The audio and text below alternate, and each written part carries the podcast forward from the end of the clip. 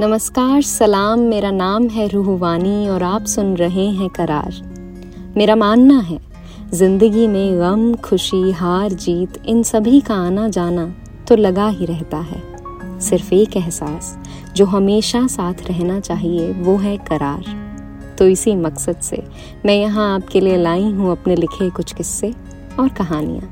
एक खास उम्मीद के साथ कि आपका करार बरकरार रहे।